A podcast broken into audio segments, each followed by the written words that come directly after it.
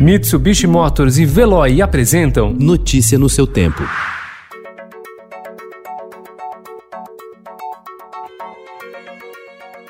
Olá, seja bem-vindo. Hoje é quarta-feira, 29 de julho de 2020. Eu sou Gustavo Toledo, ao meu lado, Alessandra Romano. E estes são os principais destaques do jornal Estado de São Paulo.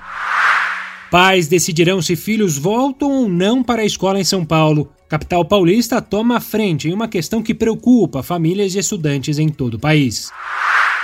O governo do Amazonas anunciou o retorno das aulas presenciais da rede pública estadual em Manaus. O estado é o primeiro do país a voltar às aulas. Ainda não há previsão para o interior.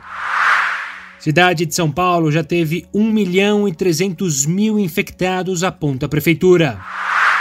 Confusão no metrô gera aglomeração. No final da tarde de segunda-feira, metroviários decidiram fazer greve de 24 horas, mas um acordo na madrugada encerrou o movimento. Como muitos funcionários do turno da noite não foram trabalhar, houve atraso na abertura de estações.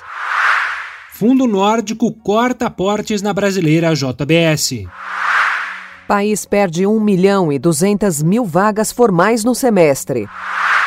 Ato da mesa diretora da Câmara proíbe deputados de usar o dinheiro da cota parlamentar para contratar serviços que gerem lucro na internet. Economia criativa, o segundo mais afetado pela pandemia, busca novos rumos. Caetano no exílio. Documentário estará no Festival de Veneza. Notícia no seu tempo. Oferecimento Mitsubishi Motors. Apoio Veloy. Fique em casa. Passe sem filas com o Veloy depois.